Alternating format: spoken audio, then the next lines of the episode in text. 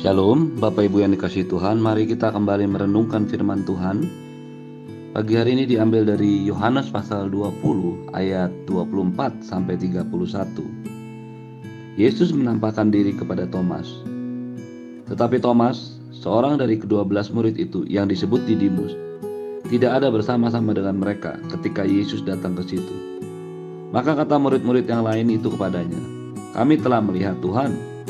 Tetapi Thomas berkata kepada mereka, "Sebelum aku melihat bekas paku pada tangannya, dan sebelum aku mencucukkan jariku ke dalam bekas paku itu, dan mencucukkan tanganku ke dalam lambungnya, sekali-kali aku tidak akan percaya."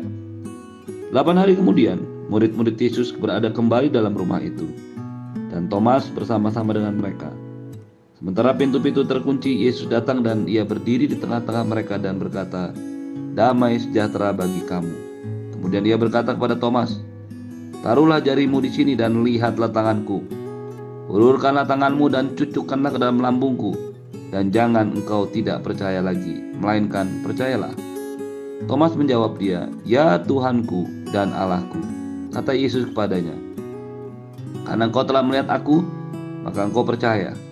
Berbahagialah mereka yang tidak melihat namun percaya. Memang masih banyak tanda lain yang dibuat Yesus di depan murid-muridnya yang tidak dicatat dalam kitab ini.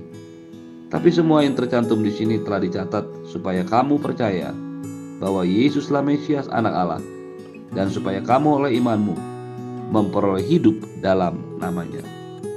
Bapak Ibu yang dikasih Tuhan, kita sudah belajar kemarin bagaimana Tuhan Yesus pada hari pertama setelah dia bangkit dalam minggu yang sama Yesus menampakkan diri kepada murid-murid yang sedang berkumpul di Yerusalem. Mereka yang ada dengan di satu rumah dengan pintu-pintu yang terkunci karena takut kepada orang Yahudi. Yesus mendatangi mereka. Tuhan Yesus juga mengajak kepada mereka memberikan kepada mereka damai sejahtera dan mengajak mereka untuk tetap dalam panggilan mereka. Sama seperti Bapa mengutus aku Demikian juga sekarang aku mengutus kamu. Tuhan Yesus juga memperlengkapi setiap murid-muridnya dengan mengembusi mereka dengan roh kudus. Lalu mengutus mereka untuk memberitakan Injil keselamatan. Menyatakan dosa dan juga menyatakan iman kepada Yesus. Ada satu rasul, ada satu murid yang tidak ada bersama-sama dengan murid-muridnya pada saat Yesus menampakkan diri. Dia adalah Thomas yang disebut dengan Didimus. Thomas sering kali disebutkan oleh Yohanes sebagai Didimus. Arti kata Didimus adalah kembar. Tidak ada yang tahu persis yang dicatat dalam Alkitab siapa kembaran daripada Thomas. Memang beberapa tradisi Kristen sebagai informasi menyatakan namanya adalah Yudas atau yang lainnya.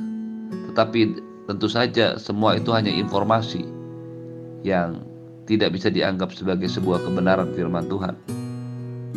Thomas inilah yang diberitahu oleh murid-murid lain bahwa Yesus telah bangkit. Kami telah melihat Tuhan. Thomas ini yang kemudian berkata, "Sebelum aku melihat bekas paku pada tangannya, dan sebelum aku mencucukkan jariku ke dalam bekas paku itu, dan mencucukkan tanganku ke dalam, ke dalam lambungnya, sekali-kali aku tidak akan percaya. Thomas adalah Thomas yang memiliki keunikan, karakter yang unik sebagai murid Tuhan. Murid-murid yang bersaksi kepadanya, kami telah melihat Tuhan, tetap tidak mampu membuat Thomas untuk percaya. Thomas pertama kali disebutkan oleh Yohanes di dalam Yohanes pasal 11 ayat 16. Ketika Tuhan Yesus mengajak murid-muridnya untuk pergi kembali ke Yudea, sementara sebelumnya Tuhan Yesus hampir saja dibunuh di sana. Dalam Yohanes pasal 11 ayat 16, Thomas yang disebut Didimus berkata kepada teman-temannya, yaitu murid-murid yang lain, Marilah kita pergi juga untuk mati bersama-sama dengan dia. Inilah perkataan Thomas yang pertama kali dicatat dalam Alkitab. Sebuah perkataan yang sangat gagah perkasa dia sepertinya mau atau rela mati bersama-sama dengan dia. Tetapi Thomas ini juga yang kemudian pada saat perjamuan malam ketika Tuhan Yesus menyatakan dia akan pergi. Dia berkata dalam Yohanes pasal 14 ayat yang kelima. Kata Thomas kepadanya, Tuhan, kami tidak tahu ke mana engkau pergi. Jadi bagaimana kami tahu jalan ke situ? Inilah yang kemudian dijawab oleh Tuhan Yesus di rumah Bapakku banyak tempat tinggal. Jika tidak demikian, ah, tentu aku mengatakannya. Aku pergi untuk menyediakan tempat bagimu. Ketika Tuhan Yesus menjelaskan hal ini, Thomas berkata, kami tidak tahu ke mana engkau pergi. Jadi bagaimana kami tahu ke sana? Hal ini kemudian dijawab oleh Tuhan Yesus dalam sebuah ayat yang sangat terkenal. Akulah jalan, kebenaran, dan kehidupan. Tidak ada seorang pun yang sampai kepada Bapa kalau tidak melalui aku. Bapak Ibu yang dikasih Tuhan, Thomas inilah yang sering kali berani menyatakan iman mereka, imannya tetapi sering kali juga menunjukkan ketidakmengertiannya, ketidakpercayaannya, ketidaktahuannya tentang apa yang sebenarnya diajarkan oleh Tuhan Yesus. Itu sebabnya kita tidak usah menjadi heran ketika ia mendengar cerita teman-temannya telah melihat Yesus, tetapi dia tetap tidak percaya. Hal ini juga sering terjadi pada kehidupan orang percaya pada masa kini. Ada masa-masa di mana perasaan yang begitu kuat menggelora, sehingga seolah-olah kita bisa melakukan banyak hal, bahkan hal-hal yang menakutkan dan mengerikan untuk Tuhan. Berani kita lakukan. Tetapi ada masa-masanya kita dalam situasi yang membuat kita sulit untuk percaya, membuat kita sulit untuk menerima kenyataan. Pagi hari ini ada satu berita yang sangat luar biasa yang kita dapatkan dari firman Tuhan ini. Yesus tahu ketidakpercayaan Thomas. Dan Yesus mau sekali lagi menampakkan diri, menunjukkan dirinya kepada murid-muridnya, terutama kepada Thomas. Delapan hari kemudian, murid-murid Yesus berada kembali dalam rumah itu dan Thomas bersama-sama dengan mereka. Sementara pintu-pintu terkunci, Yesus datang dan ia berdiri di tengah-tengah mereka dan berkata, "Damai sejahtera bagi kamu." Kalau kita merenungkan kedatangan Tuhan Yesus kembali memperlihatkan diri kepada murid-muridnya pada kesempatan yang kedua ini ketika mereka sedang berkumpul dalam pintu rumah yang terkunci juga. Sebenarnya kedatangan ini sepertinya terkesan memberikan kesan hanya khusus untuk Thomas.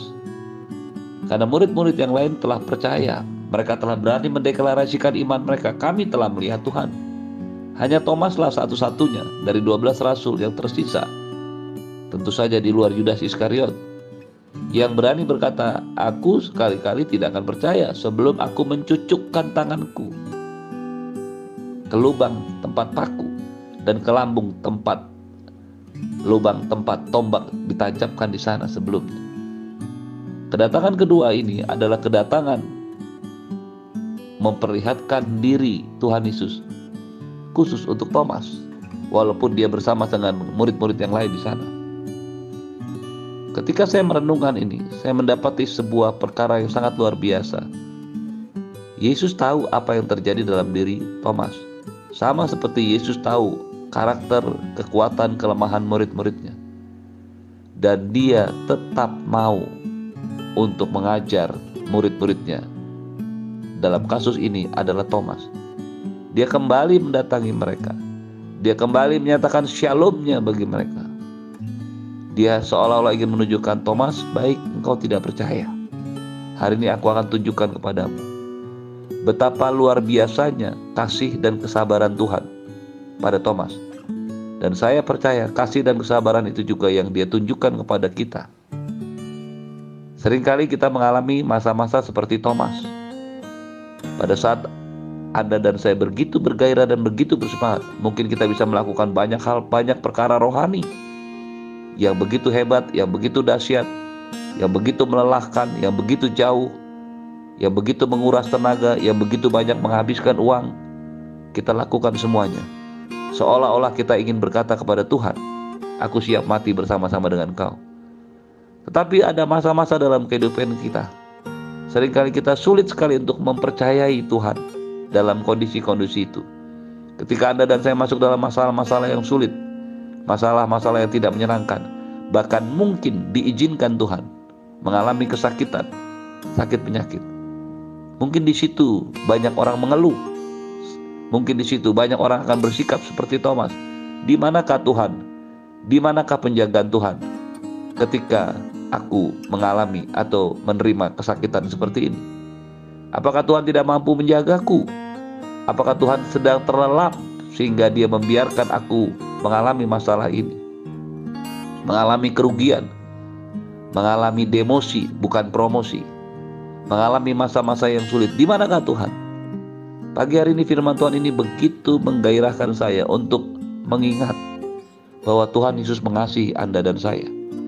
Dan dia begitu sabar kepada kita. Sehingga untuk membuat Thomas percaya, dia rela mendatangi mereka sekali lagi. Dan mengajar Thomas tentang satu kebenaran. Yesus berkata kepada Thomas, Taruhlah tanganmu di sini dan lihatlah tanganku. Ulurkanlah tanganmu dan cucukkan ke dalam lambungku. Dan jangan engkau tidak percaya lagi, melainkan percayalah. Ini adalah sebuah kesabaran. Alih-alih Yesus marah, alih-alih Yesus menegur Thomas dengan keras, langsung.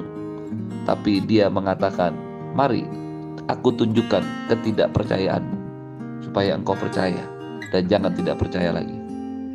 Thomas menjawab dia, "Ya Tuhanku dan Allahku." Ini sebuah pengakuan yang sangat luar biasa. Thomas adalah orang Yahudi. Ketika dia mengatakan, "Ya Tuhanku dan Allahku," dia sedang mengutarakan imannya menurut kaidah Yahudi, kaidah hukum Taurat, yaitu perkataan dua orang, perkataan dua hal itu adalah sebuah kebenaran tidak bisa terbantahkan. Dari situ pengakuan Thomas kepada Yesus, Tuhanku dan Allahku, menunjukkan bahwa betul-betul saat itu Thomas dengan sepenuh hati, dengan bulat hati, tidak terbantahkan lagi, engkau adalah Tuhan dan engkau adalah Mesias. Thomas bukan hanya berbicara, bukan hanya berkata, "Ya Tuhanku" atau "Ya Allahku", tetapi dia berkata, "Ya Tuhanku dan Allahku." Dengan demikian, sekali lagi dia menunjukkan kepercayaannya, keimanannya kepada Yesus. Dia mengakui Yesus adalah Tuhan dan juga Allah. Seringkali masalah-masalah yang diizinkan Tuhan terjadi dalam hidup kita untuk membawa kita mengalami, untuk membawa kita kepada satu pengakuan. Yesus adalah Tuhan. Yesus adalah Allah tanpa keraguan, tanpa kepastian tanpa keraguan, tanpa ketidakpastian. Semuanya pasti lagi. Semuanya merupakan sebuah kebenaran yang tidak terbantahkan. Yesus adalah Tuhan dan Yesus adalah Allah. Ketika Yesus mendengar pengakuan Thomas, dia berkata, "Karena engkau telah melihat aku, maka engkau percaya." Berbahagialah mereka yang tidak melihat namun percaya.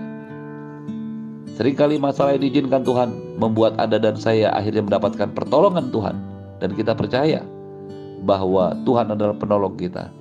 Tetapi sebenarnya tanpa perlu mengalami masalah-masalah, kesulitan-kesulitan, tekanan-tekanan atau diizinkan Tuhan mengalami penyakit.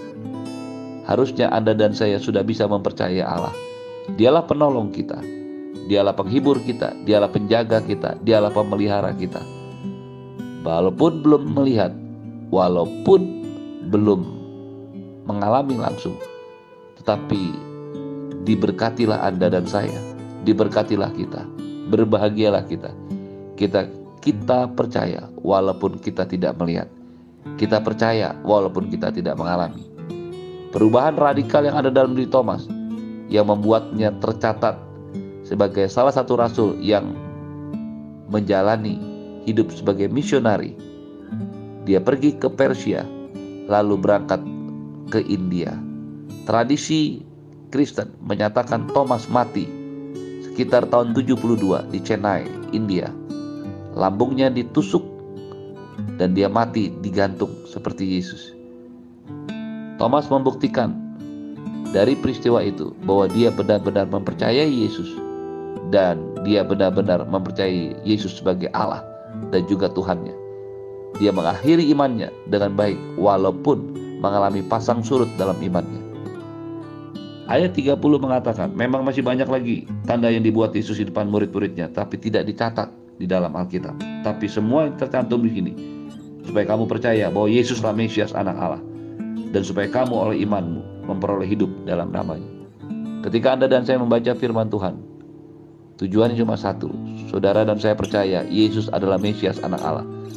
Dan yang kedua, kita mengambil respon sikap hati yang benar. Kita memperoleh hidup dalam namanya oleh karena iman kita. Teruslah percaya, tetaplah percaya dalam setiap kondisi apa pun yang engkau dan saya alami dan jalani dalam hidup ini. Berbahagialah atau diberkatilah orang yang percaya walaupun tidak melihat. Terimalah berkat yang berlimpah dari Bapa di surga, cinta kasih dari Tuhan Yesus, penyertaan yang sempurna dari Roh Kudus, menyertai hidupmu hari ini dan sampai selama-lamanya. Dalam nama Yesus semua yang percaya katakan amin. Shalom, selamat pagi. Tuhan Yesus memberkati.